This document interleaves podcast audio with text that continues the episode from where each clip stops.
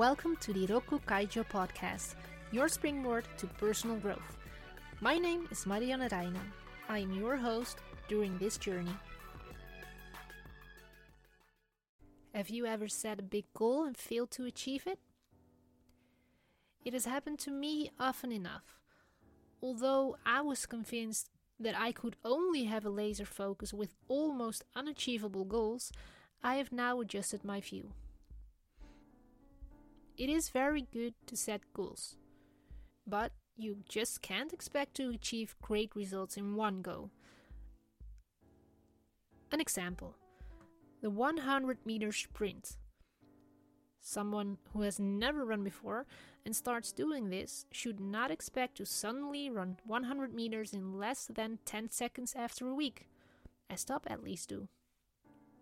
Sure, it's great to set something like this as a goal, but start with small steps that are achievable. You can check that off, step by step forward. Bigger goals are cool, but whatever they are, they are often preceded by a whole process full of sacrifices, setbacks, and hurdles. You have to build habits. Recently, I read an interesting article in Harvard Business Review by Sabina Nawaz international coach, speaker, and author. She states that it is important to start with so called micro habits to build a new habit. What are micro habits? Micro habits are simply part of a larger goal. An example to clarify this suppose your big goal is to get stronger you've never really exercised and want to start with push ups. You start with one push up. Sounds crazy, right? But this is the idea of a micro goal. The advantage of a micro habit is that it is easy to achieve. The downside at first glance is that it's not exciting, not attractive, not worth the effort. But why? As mentioned earlier in this podcast, our brains like to look for a better offer that is more exciting and has a greater reward. If we don't get excited or if we feel bored, then a boost is needed. Please note, this can be a pitfall. To start building habits, here are five steps that you could take. First, identify a micro habit. Don't think in terms of 30 minutes. Think in terms that seem so ridiculously small that they aren't worth the effort. Want to read more? Then don't say, I'm going to read 30 minutes or an hour every day, but even if it sounds silly, I'm going to read one paragraph every day. Second, combine it with a daily task. If you start small, it is not time consuming either. For example, you can do something during a waiting moment, when your coffee is simmering or your tea water is boiling, you name it. Third, track your progress. This does not have to be complicated.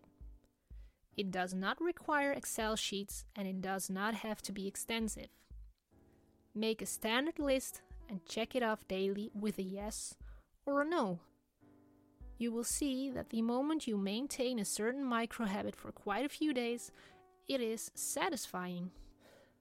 Fourth, don't shift too fast. Only go to the next step if you can do this for at least two weeks.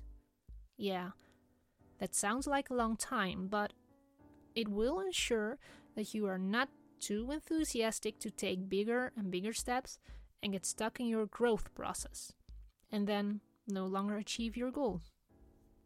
Fifth, get a buddy. Someone who holds you accountable, who checks whether you are indeed still holding up, will help you take up the challenge. It might be beneficial if that person is working towards the same goal. Then you'll be able to keep an eye on each other. Rokku Kaijo's weekly tip. If you have a new goal in mind, ask yourself how am I going to approach it? What works for me? Can I really keep up with this approach? This ensures that you prepare for making intermediate steps and micro habits.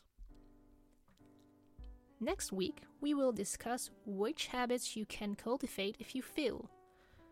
As much as we want to avoid it, we do make mistakes. But how can you learn to feel comfortable in a situation like this? I'd be happy to tell you more about it. Thanks for listening to the Rokku Kaijo podcast. Tune in every Thursday for a new episode. More information and the latest news can be found on the website rokku-kaijo.com.